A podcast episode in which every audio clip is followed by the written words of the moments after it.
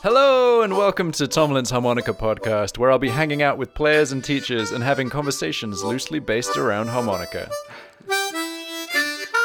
This week's guest is harmonica royalty. He's a world renowned customizer, harmonica historian, masterful teacher, and incredible player specializing in pre war blues styles.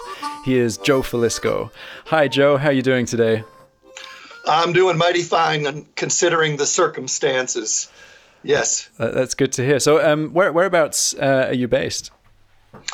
Oh, uh, roughly about an hour south of Chicago. If you get on the road and you head to St. Louis, I'm about an hour out of Chicago. Cool. So, are you kind of a little bit more rural where you are? I think we are right at the edge of the urban uh, sprawl of Chicago. Uh-huh. You don't have you don't have to drive too much farther south from here, and you begin to hear that twang in people's voices that's characteristic of the South. Very cool. And so, is yeah. it? How, how is it there currently? Is it a little bit more relaxed than it would be in in the center of the city? Well, I think where uh, there's more population, I think it's the the craziness factor definitely goes up. But it's crazy enough around here. I was at the store yesterday, and definitely half the people in the store were wearing masks now. Yeah, um, and what what's it like in terms of um, the rules that have been put in place? Because I think it's it's all a bit different state by state, there, isn't it? Uh, I believe so. I, I haven't been paying very close attention. Uh, they're really advising everybody to uh, stay in as much as possible. And th- me staying in makes my wife happy. So there's that saying happy wife, happy life. And just knowing she's happy because I'm trying to wash up more and, and sanitize everything that we buy when we go shopping and it makes her happy, so I'm happy. Well, that that that's very sensible. It's uh, it's good that it goes that way because I've had quite a few students uh, emailing me uh, saying that their wives are going mad uh, with all the harmonica playing that suddenly started happening in, in the house. no, no, she she still goes out. She works uh, at the local hospital. She's not in contact with any patients, but she works with uh, hospital faculty and is fairly busy, but it's not really as crazy as she says for her job at the hospital as it is just visiting the supermarket. well, yeah, I mean, I guess kind of hospitals are set up to be clean, separate places, and it's probably, unless you're on a corona ward, it's probably quite a safe place to be um, generally. I think so. Yeah. yeah. Um, and, how how are you coping um, with with being kind of indoors, not not getting to play out and and and teach and things? Well, for me, actually, I'm pretty severely introverted, so having less contact is uh, not really a problem because I got plenty of things that I can do and be creative with. Uh, I I had to go through quite a emo- emotional uh, upheaval, taking my regular teaching schedule and transferring that all to online, which I kind of swore I would never do. So I had to go from having a really bad attitude about teaching online to having the best possible attitude possible.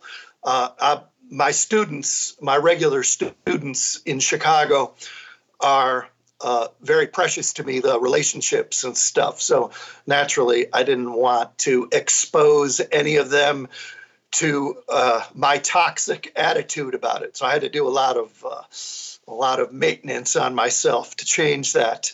Uh, I'm also really grieved that I don't. I'm not playing anymore, mainly uh, with uh, Eric Noden mm. of which I'm deeply have been deeply committed to for 15 years. So the fact that we're not playing together, um, it's it's going to be more and more of a sting to me as time goes on, and I'm definitely really concerned for him that he has enough in income to keep coming in to uh, be ready to pursue a career in music in the future when it becomes viable. So I'm really starting to think more than ever what I can do along with him to keep income generating. But as far as me personally, uh, it's not a problem for me. I still uh, do my regular thing. I've had to readjust.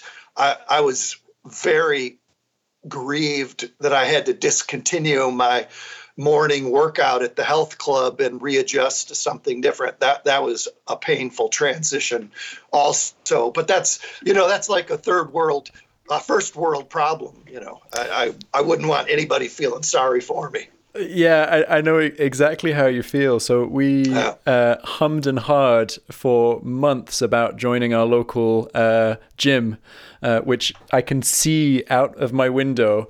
And about a week before lockdown, uh, we finally pulled the trigger. We're like, this is going to be great. We're going to go swimming every day, and it'll be brilliant. Yeah, yeah. yeah. And now it's just there, and we can't go, and it's, yeah, it's so upsetting.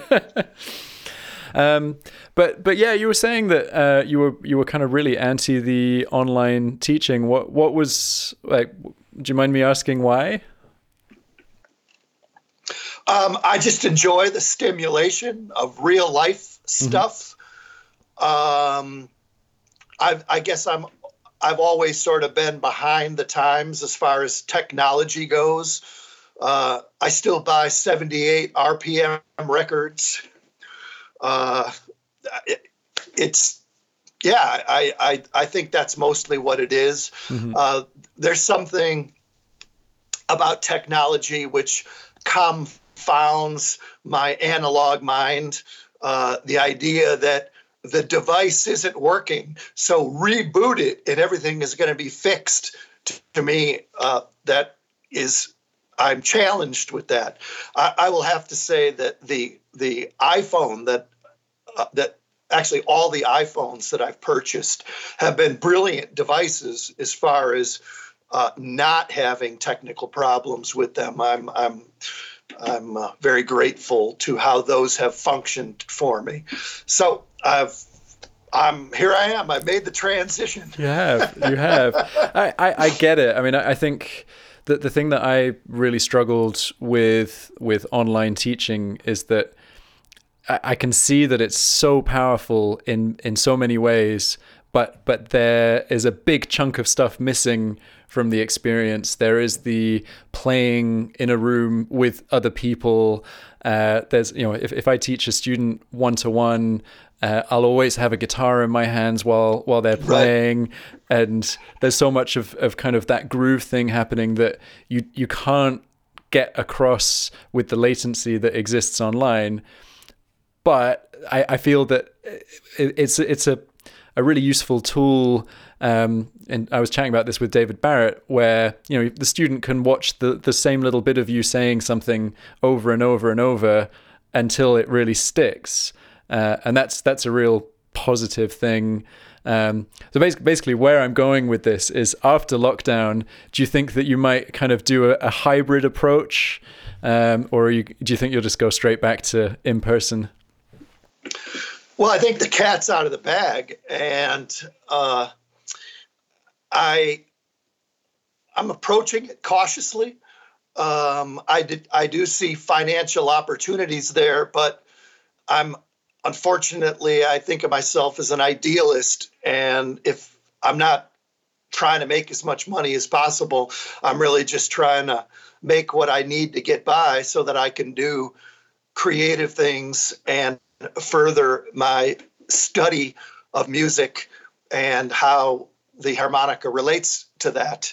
Uh, one of the things that I've been really trying to develop, and I think it's going to have potential in the future, is trying to encourage folks to make a three or four minute video of themselves playing so that uh, and send me a link to that so that I can evaluate that. And there's some things with that format that I think are immensely powerful. Uh, number one, it forces students to actually attempt to do something that they think is really good. Uh, obviously, uh, I don't really want them to send me something that they think is crap. I want I, I want them to, to get focused, get disciplined, sit down, try to make a video of themselves in the same manner that you would if you were going to uh, launch a new YouTube video. You know, you're going to be uh, looking at yourself, you're going to be watching yourself, you're going to be listening to what you're playing. So I'm I'm trying to get students to do that uh, so that they're happy with it. If they have uh, a critique. If they have something that they think is really strong, they should make a note of that. If they have something that they think that they slipped up on, they should make note of that. If they have something that they're not sure about or confounds them, they should make note about that. And then what I, I can do is I can sit in my my leisure time and uh, review the video and maybe ponder it, uh, you know, for a number of hours and then come back, review it again, and actually make detailed notes that, you know, everything was good until the 10 second place. And then you had this issue here with your breathing. You weren't paying attention to it. And at this point, uh, this problem happened. But at this point, from 28 to 32 seconds, that was like really perfect. It was fantastic. So I can be really very, very fine tooth comb detailed with them uh, if they arise and decide to uh, embrace the discipline of making a video. Uh, unfortunately, uh, I think a lot of people seem to want that instant gratification of having somebody sit across from them. And that's something that I'm a little more uh, hesitant to dive into uh, quite yet. Uh, I, am sure it'll happen, but uh, I really am going to be encouraging folks to send video. Uh, and I and for what I've done in the past, it's worked.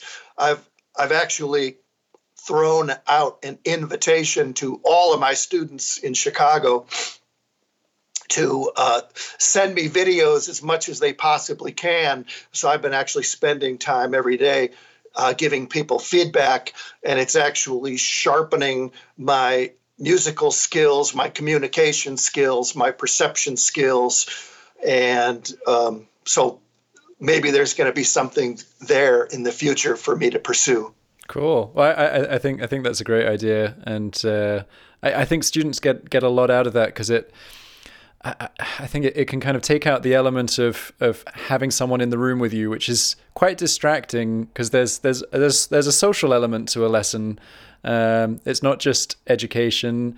Um, I, I'm sure you you have a lot of kind of social elements. People tell you what they've been doing that week and the argument they had with their spouse and whatever. Uh, so having a recording and you giving feedback can can be so much more uh, sharp and tuned than than a lesson sometimes can be. So uh, yeah, I think that's that's a really cool cool way to do it.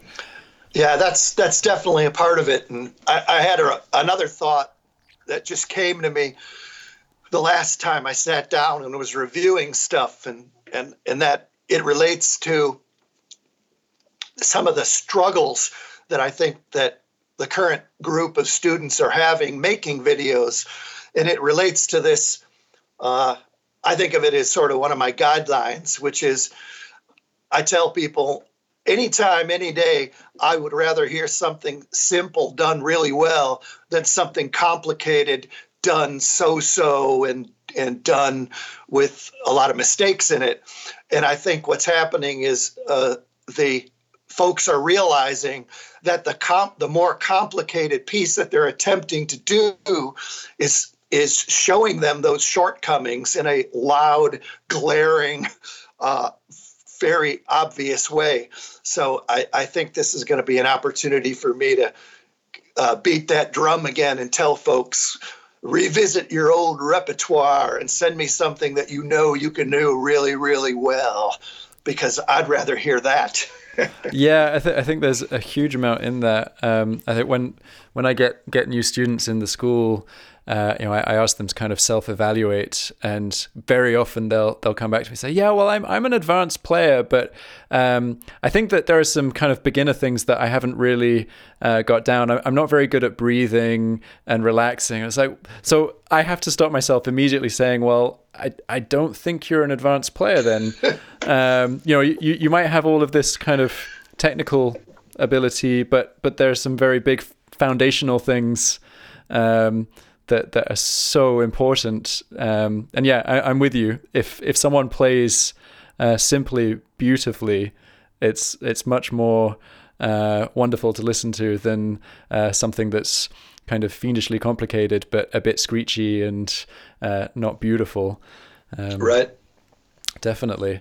Um, and and yeah, I guess this this kind of brings me a little bit to um, kind of chatting to you a bit about the kind of pre-war uh, harmonica styles because you, you, know you're you're a, a, very technically accomplished harmonica player, but you've uh, kind of gone and, and focused more on on some slightly more traditional styles. Uh, what what kind of got you into that? Well, when I first became interested in pursuing uh, playing the harmonica, mainly blues, one of the very first records that uh, fell into my lap was the Yazoo record Harmonica Blues of the 1920s and 1930s. And I just was enamored and enthralled with the wide variety of playing that uh, was to be heard on that.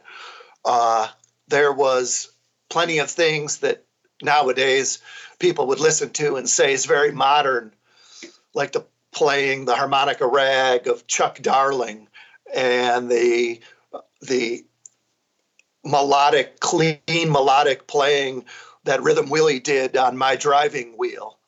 But there was also uh, the chordal playing, uh, rhythmic chordal playing that you could you would hear on Freeman Stower's Railroad Blues or the the playing with the multi-layered tongue blocking to be heard on DeFord Bailey's cut on that record. Uh, the Jazz Gillum stuff on that record is very uh, delightfully layered in terms of how he's uh, playing a melody, but he's always thickening that melody by letting the low note of an octave sneak in or the high note of a uh, an adjacent hole uh, sneak in. And i just found it to be uh, mesmerizing i guess you'd say. And the train imitation in particular was one of the things that really enthralled me. Uh, even to this day i use it as a starting point for all beginner harmonica players because you can play it on the chords of the harmonica, and anybody that can breathe can play the chords that are on a harmonica. So that's always the starting point. And it deals with rhythm and groove more directly than I think anything else in a simplified manner. So you can never have good enough rhythm and groove in your blues roots playing. Uh, it deals with the issue of sound and tone. The harmonica train is, there's this paradox about it that you can get such a big, complex sound out of such a small instrument. And so that seems to be, well, it's definitely something that captivates me. Uh, and then there's this other style that is very well associated with the early harmonica styles, that the manifestation of it is with the Lost John or the Fox Chase. And that's a also a chord driven uh, rhythmic piece. Uh, actually, the very first recordings that anyone has ever found of the harmonica playing in the cross harp fashion are the Fox Chase Lost John style of playing on the harmonica. So it's just a big rhythmic sound. It's uh, maybe uh, another way of putting it. It's it features the diatonic harmonica in an accordion-like role, where there's this complex layered sound going on. It's the it's the farthest away from what is happening today in a lot of modern playing styles, which are strictly uh, or almost strictly clean melodic single note styles of playing. So. No, it, it is very, very um, different to a lot of the, the modern styles, and um, it's something that I've only recently started started to actually listen to um, because I, you know, I, I came to harmonica as a guitarist, and I wanted to play kind of modern guitar lines on harmonica, um, and that led me down the path of overblows and uh, lip purse and all that kind of stuff. And um, then it, it, was actually uh, doing a workshop with David Barrett that just completely blew me away to kind of something a little bit more uh, vintagey, tongue blocked. Uh, and I was I, I, I asked him, you know, how how do I start getting some of those sounds? And he's like, well, you you start tongue blocking and you work on that.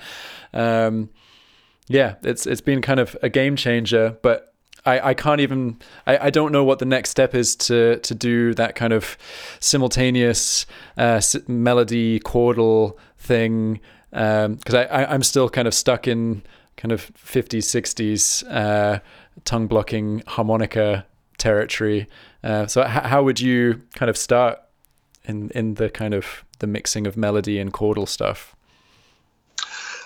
um well I've been I started teaching at the Old Town School of Folk Music in Chicago in 1992. And in order to not create a conflict with one of the other gentlemen that was teaching there, I started teaching classes that I called Chicago Blues Harmonica. And the idea behind the class was how to incorporate tongue blocking extensively into your blues harmonica playing. And in on that journey, uh, I made it part of my discipline to come every week with another one of the classic Chicago blues songs played, recorded by any of the Walters or the the Sonnies, and I would transcribe that for years. And probably, I'm sure it was definitely by 20 years ago I was realizing that uh, how complex and layered this these Chicago blues tongue blocking styles were, but I was also realizing that they were way too difficult songs for nearly all of my students. So I started to put together what I call study songs, and that was essentially the elements, the the the foundational stuff of these Chicago blues songs, minus the challenges that uh, eventually you need to reconcile with that have to do with note bending. My theory was develop a solid foundation in confidence with your tongue blocking. And then when your tongue blocking becomes confident, then the note bending will happen. I mean, that's really, uh, you know, what happened with me personally. I started out also as a uh, single note, clean lip pucker player, uh, but it was listening to the early styles that I realized there's there's stuff going on here. There's layers going on here that I'm not getting with this lip puckering approach. So since that time, I've really developed these study songs to develop foundational uh, skills for developing tongue blocking. If you if you take a uh, walk through uh, the f- online Filisko store webpage that I have, there's a couple things that are noteworthy for anyone that's interested in developing chops. One of them is the section that says all levels and I believe there's two study songs there. One of them is Skip to My Lou. And I use Skip to My Lou as a powerful foundational building tongue blocking tool because the melody is one of the easiest melodies that there ever could be uh, in the whole wide world to playing on the harmonica. I, I almost think that Skip to My Lou could have been written by somebody playing the harmonica because it's such a harmonica friendly melody. So it, there's a, a, a little uh, teaser built into that because if you can't play confidently one of the easiest melodies that there ever could be to play on the harmonica, uh, that kind of indicates that you got some homework to do. You got some foundational skills to be building up on the harmonica. If I get together with students, I'm wanting to hear music. I want I want to hear a song. I mean, there's a place for jamming, but if you can't play a song for me, that's a red flag in my book. Uh, I want to hear a song. Another song that's under that all levels, I think, is a song called Henry's Lament. And that is a cross harp uh, style study song that is really meant to show you a starting point to embracing how somebody like DeFord Bailey or or Kyle Wooten or Palmer McAbee, any of these early players, how they would have taken a simple bluesy, old timey flavored melody uh, like that and how they would learn to layer and decorate it without the distractions of having to incorporate fancy note bending and stuff in it. Because almost always the problem that I run into and, and somebody like David Barrett, who is really teaching to play the harmonica from a tongue blocking standpoint is well how do i learn to bend? And, and which is uh, of course a, a, legitimate answer. And my what i have done to uh, help that situation along is to create these dozens of study songs based upon transcribing hundreds of classic traditional best recordings that have ever been done of tongue blocking Chicago style blues songs by the Walters or by the Sonnies and incorporate them into an intermediate approach to playing blues on the harmonica. You know, something like, for example, to demonstrate, I I would think as a harmonica player that if you can't play a simple boogie line, uh, then that's a red flag because this seem this is like something anybody, of course, except a drummer, uh, because that's not a melody instrument, should be able to do. Uh, so this sort of thing.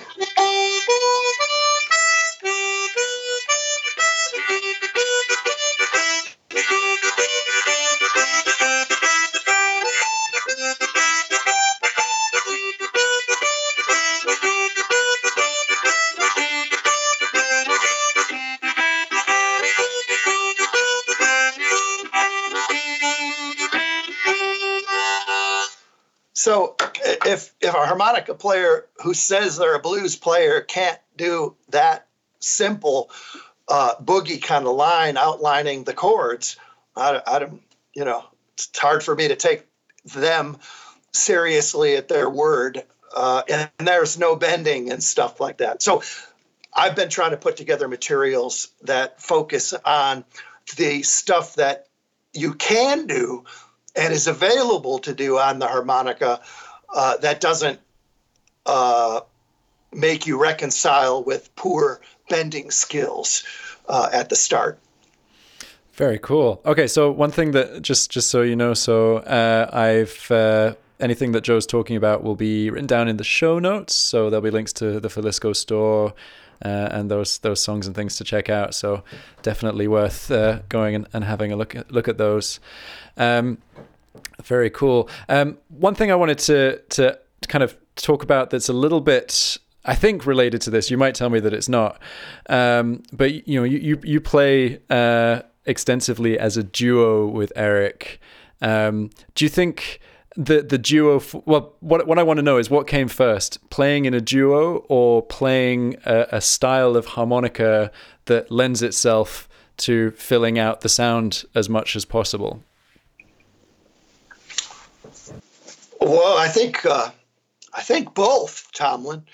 Uh, so, as you can tell, I like to play the harmonica, and when I'm in teaching mode, the default generally Chicago blues, blues of the predominantly 1950s, uh, which I happen to think is the you know highest form of evolution in the blues harmonica world. My my personal opinion, but I really have always had a deep fascination of earlier blues styles.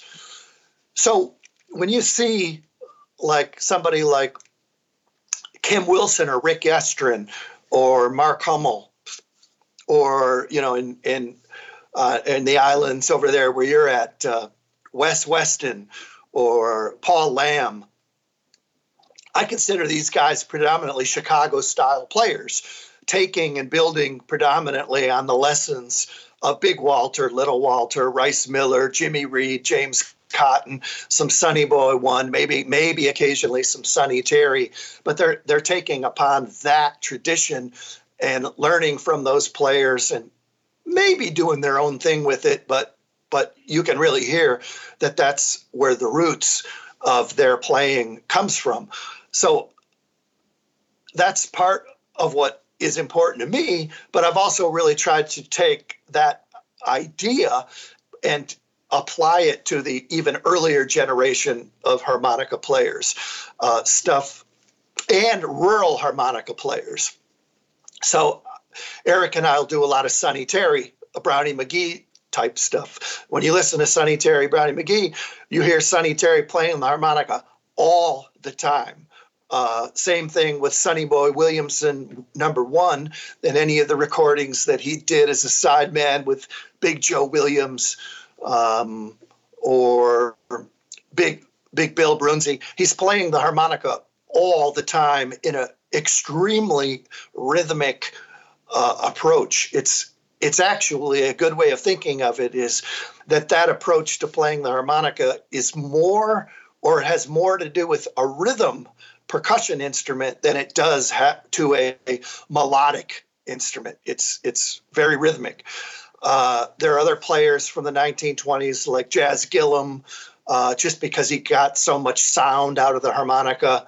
Uh, the old time style players uh, Gwen Foster comes to mind because his playing is so completely alien to anything that most uh, modern ears are used to hearing.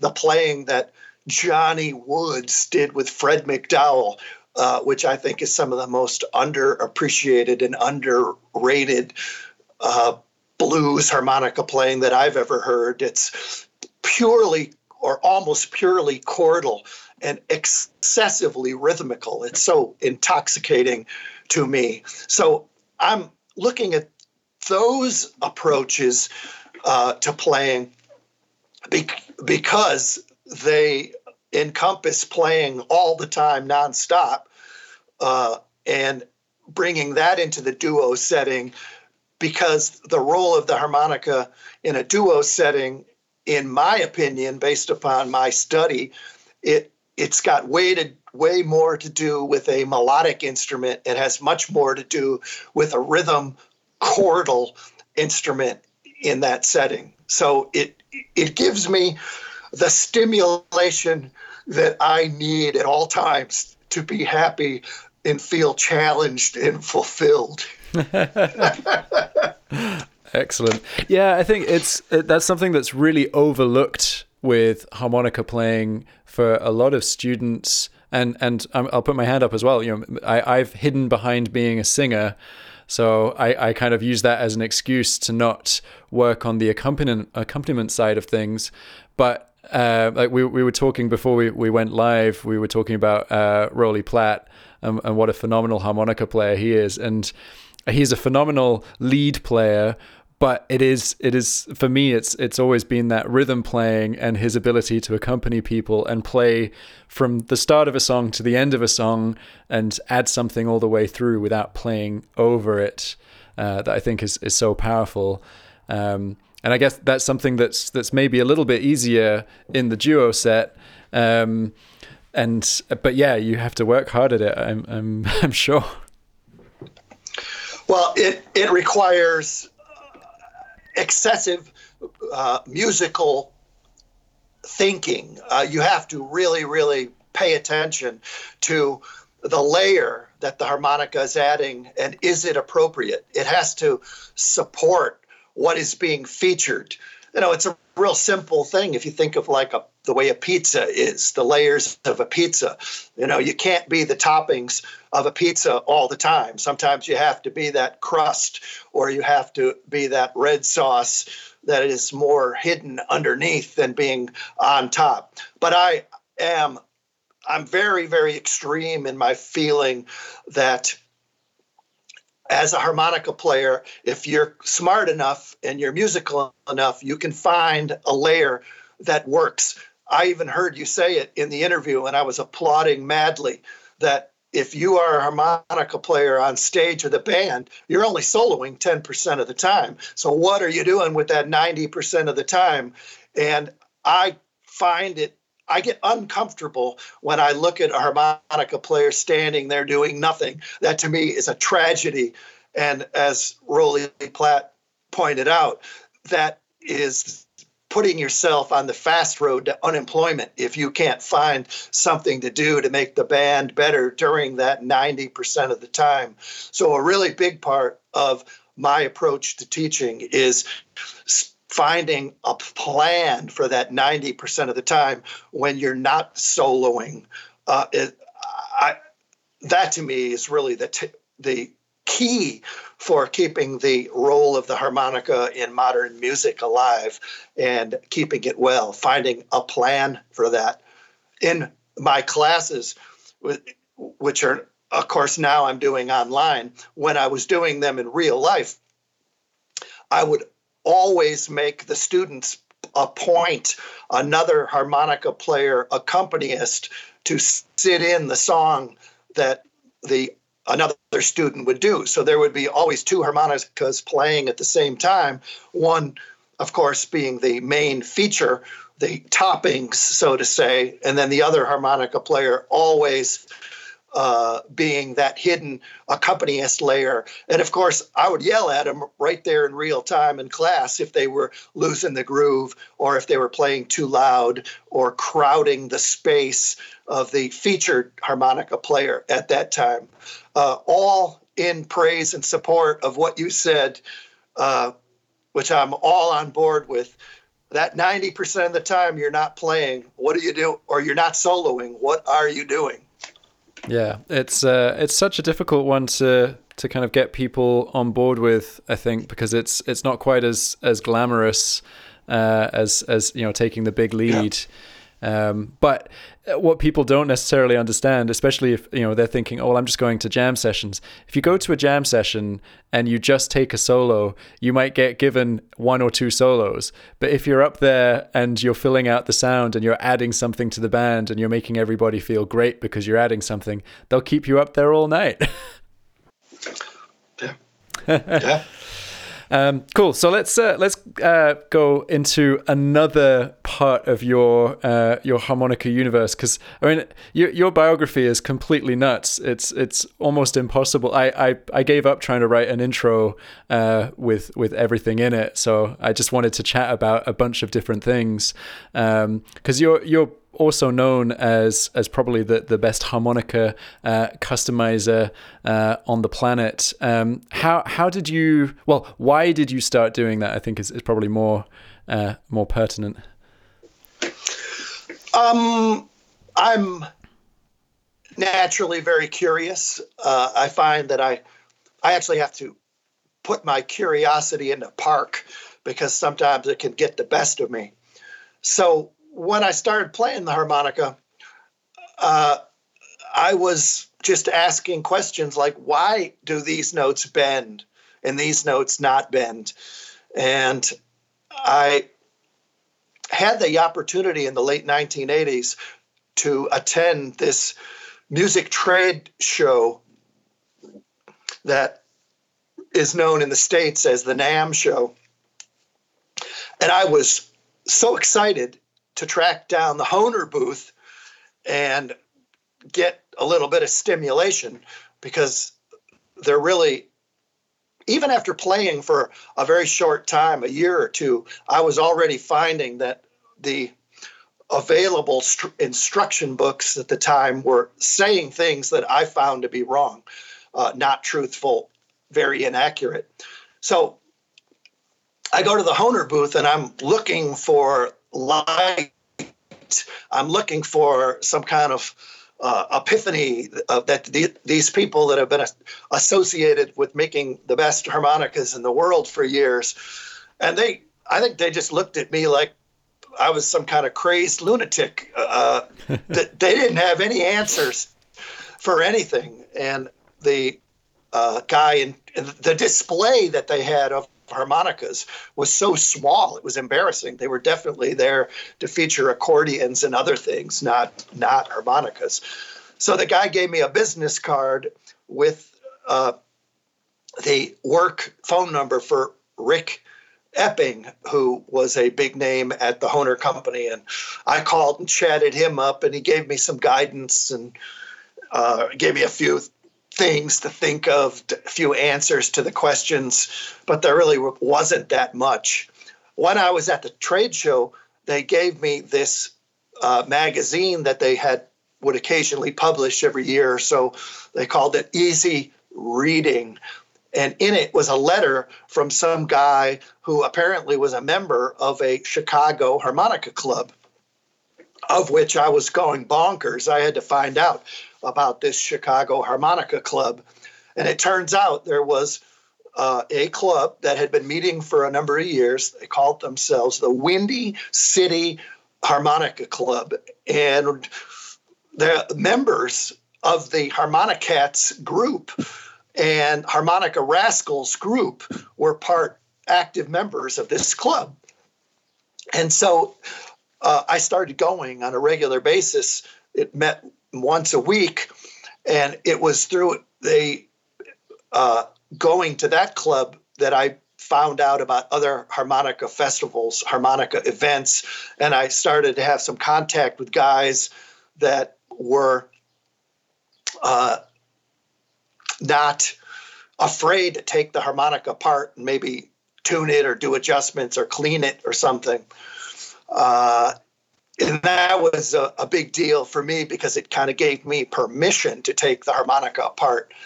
In 1990, I went to my first harmonica exclusive festival, the the widely known uh, SPAH Harmonica Festival for the Society for the Preservation and Advancement of the Harmonica.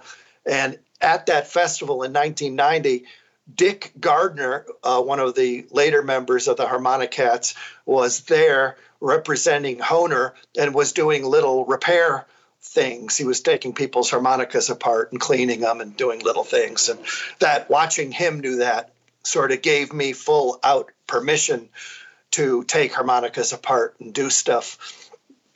And, and then I just really realized, wow, you can take it apart. You can really retune the reed not a half step. You can retune a reed a whole step or maybe even more.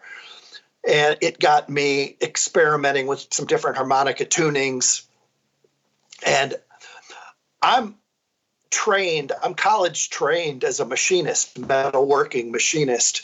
And in the late 1980s, I had also started a very small one person uh, metalworking machine tool business and it was with that equipment that I had that I had the wherewithal to make brass comb harmonicas and make fabricate create brass cover plates for diatonic harmonicas. And i was just experimenting trying to build relationships with people. And the mere fact that i was doing this came as a big shock to many professional players. This is where that time period, some of the players that I met really early on were uh, Howard Levy and Chicago's Corky Siegel, uh, Peter Madcat Ruth, um, Charlie Musselwhite. And they were just so touched that somebody was taking the harmonica seriously. It appeared, I think, from their perspective, they they probably would say that the harmonica was a disposable instrument. You play it till it develops a problem. Uh, well, hopefully you find a good one. You play it till it develops a problem, then you throw it away and get a new one. And so I was trying to upgrade that harmonica and make it a more consistent uh, playing instrument.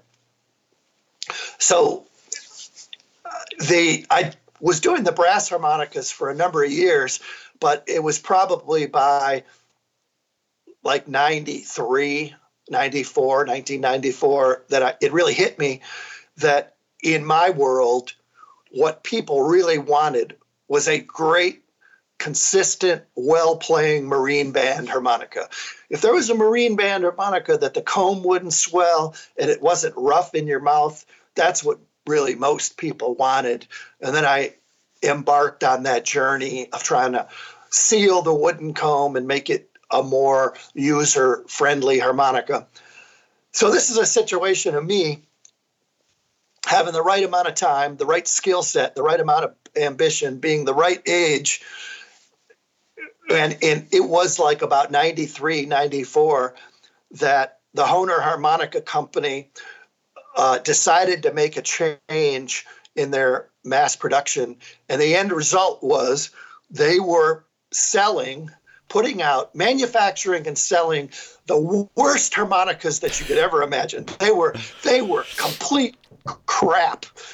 And it created a panic that many of these professional players, and this is how I met Kim Wilson. He basically called me up and said, I heard you do work on harmonicas. I need some harmonicas that play.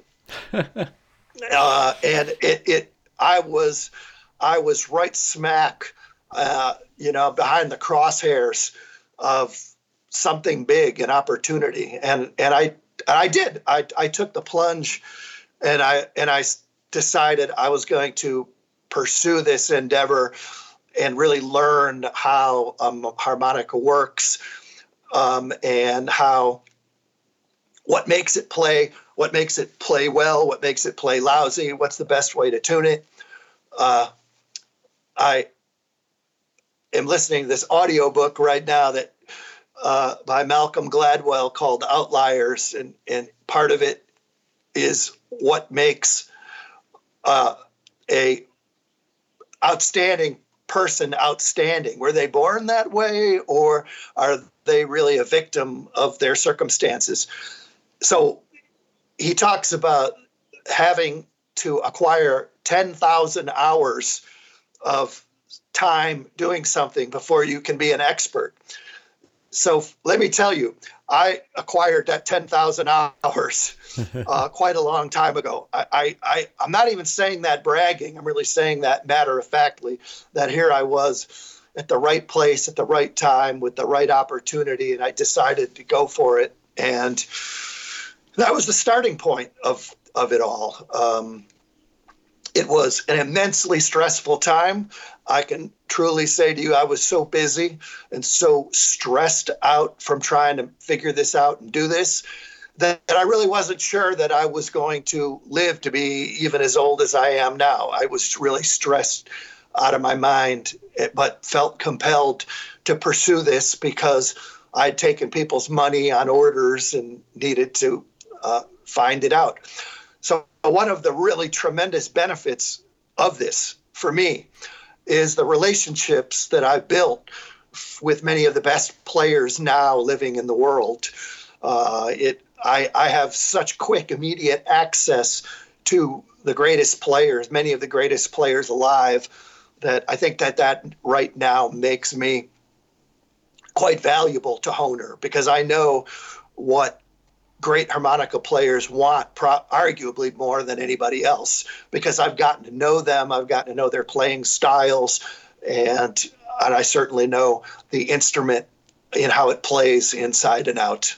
Absolutely. Well, I mean that that's the thing that, that I find absolutely fascinating is that you kind of went from this period that I mean it's I was it's way before I started playing harmonica. I mean I, I was born in 87 so I I didn't even know uh, you know Hohner was a thing, but you know a period that people talk about the harmonicas being not great to you customizing and now you work pretty closely with Hohner, and they even have uh, you as the head of the affiliated customizer program um, how, how did how did you manage to kind of get get into Hohner and get them to think more uh, more forward rather than kind of resting on their laurels? Um, first and foremost the person to thank for that is Steve Baker. And the at that at the time period uh, that that happened, uh, the main director guy uh, at Hohner was was Klaus Stetter, and Stetter hired uh, Michael Timler to be uh, oversee a lot of stuff. And Michael Timler was really known for the Harp Online thing that he created uh, in Germany, which was a you know really created the inroad for having Hohner make parts available to uh, harmonica players. And so when Timler got hired and was actually working at Hohner, then he really took it to a new level. So it was really uh, Timler and my close relationship with Steve Baker, who I've known since 1991, uh, that this sort of went ahead and happened. It, it, it truly was not my doing. It was them saying, look, we really need to keep moving forward with this. Please get involved. Uh, I don't like politics, and I, I don't. I'm not. A, I'm not. I'm not one for wanting to dive in with that. They they talked me into doing it, and assured me that it was going to be a good thing if I got involved. I've tried to, I've been involved with Hohner, and I do a lot for Hohner, but I always try to keep a healthy distance. I, I guess I tell people really, I feel better knowing that Hohner owes me a favor than for me to feel like I owe, owe them a favor. Um, I like uh, living on my own terms and doing stuff my own way and uh, I don't I, I don't want to be accountable to too many people, much less being accountable to an entire corporation that can change their management from one day to another, and then all of a sudden I'm not liking the direction that they're taking things. Uh, definitely, we got to praise uh, first and foremost Steve Baker because he's been the guiding light of Hohner since the late 1980s, conti- probably er, mid 1980s or no, maybe early 1980s. It's been a long time, but but he's the guy that's continually pointing them into a direction of of connecting with the players, finding out what the players want, uh, being respectful to the players. And I think I'm kind of the henchman. I'm the guy in the trenches, actually building the relationship with those players and finding out really what it is that they want and what it is that they need to keep them happy as being a harmonica player. Yeah. Yeah, I, I think I think it's it's been a kind of uh, well, a massive transformation. And am I right in um, saying that you you don't play custom harmonicas yourself now? Do you? You you just use stock or close to stock? I'm very, very finicky about the tuning of the harmonica because I'm such an excessive chord interval player. Uh, I I can't usually play a harmonica that's stock tuned. Uh, it it's challenging for me, so I adjust the tuning to the the uh, so the octaves and intervals are in tune and the chords are in tune. Uh, I have to have that, but the responsiveness of the harmonica is pretty much a stock harmonica. I don't require something that is really high performance. Uh, it actually puts me truthfully in a point of conflict. I, I feel I feel like I'm cheating. I, I, I, feel I feel wicked in a sense that I could have a harmonica that's so much better than the harmonicas that DeFord Bailey or Sonny Terry had or Little Walter had. I, I feel dirty. I, I so I try I try to keep in touch with the reality of the situation and feel connected to the past by not playing harmonicas that are that are too good, that are good, but not too good. I, I think that's fair. That's fair. Um, and so, do you do you still customize harmonicas? Do you still have clients that you do stuff for? I certainly do. Yes, but I'm I'm really happy with my situation and my lighter workload. Uh, uh, it gives me more time to be involved in uh, writing stuff, developing my teaching method.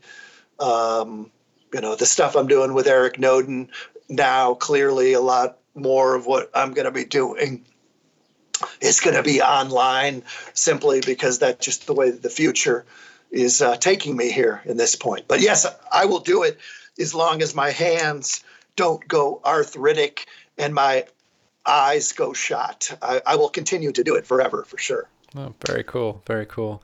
Yeah, I, I saw that uh, that you've recently joined Instagram, and I, I saw you did, did a live stream for for Hohner, which was very cool. Um, Thank you. I, I, think having having more of you online is is definitely a good thing. So I, am I'm, I'm I'm sad that it took a pandemic to make it happen, but uh, you know, positive things come out of this, and um, I don't know. I, I I'm seeing a lot of positive stuff happening at the moment in the harmonica community. People are uh, kind of giving a lot more shout outs to each other, and um, I feel like there's a lot of support rallying uh, for everyone. So yeah, it's. It's a tough time, but good good good stuff's coming. Um, yeah, one th- uh, before we kind of uh, wrap up, I, I want to be mindful of your time, but uh, I wanted to ask if there's anything kind of new that you're working on that you're kind of excited about sharing with the audience, uh, anything that you want them to check out. Well, um, the my I guess it's just the stuff that I'm doing primarily uh, with the study materials at the Filisko store.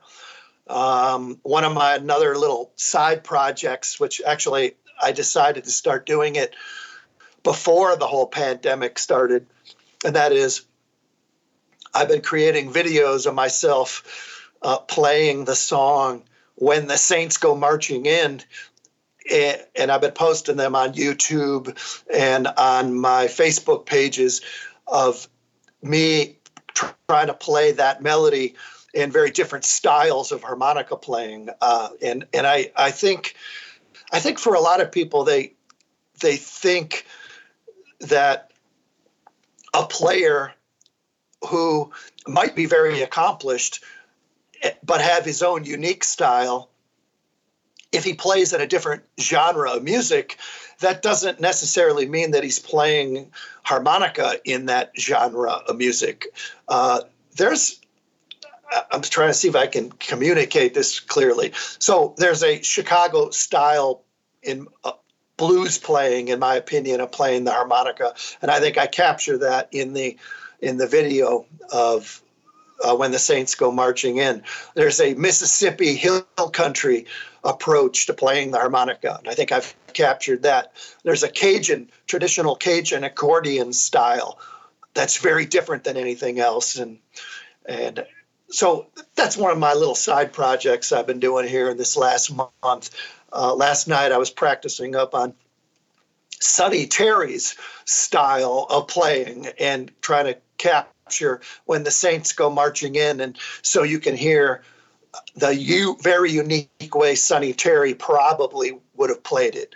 So I'm bold enough that I'm trying to embody the spirit of that player or that specific tradition of playing and trying to hold to that the specific do's and don'ts. Uh, for example, somebody like Sonny Terry, if you listen carefully, you're not going to hear that octave split sound in his playing. Sonny Terry would never hear that. He, he was a different style of tongue blocking player. You may hear uh, splits in his playing, interval splits, but you wouldn't hear octave splits in his playing. So I have to remember in my head make sure I'm using this technique and that technique and this sort of series of riffs, but not, never that sort of series of riffs. It's a good little side project for me to keep myself stimulated. well, that sounds brilliant. I, I will definitely link that up in the show notes for, for everyone to go and check out. Uh, I think that that's a that's a very cool idea. I'm uh, I'm very intrigued. Uh, awesome. Well, thank you so much for for taking some time out of your day to to hang out with me. This has been uh, a real pleasure.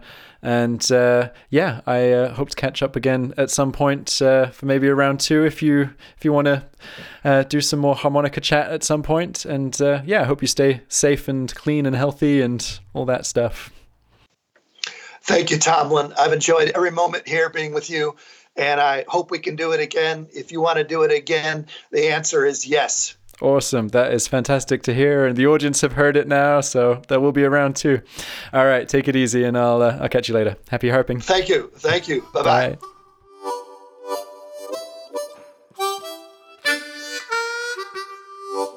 Thank you so much for listening to this episode of Tomlin's Harmonica Podcast.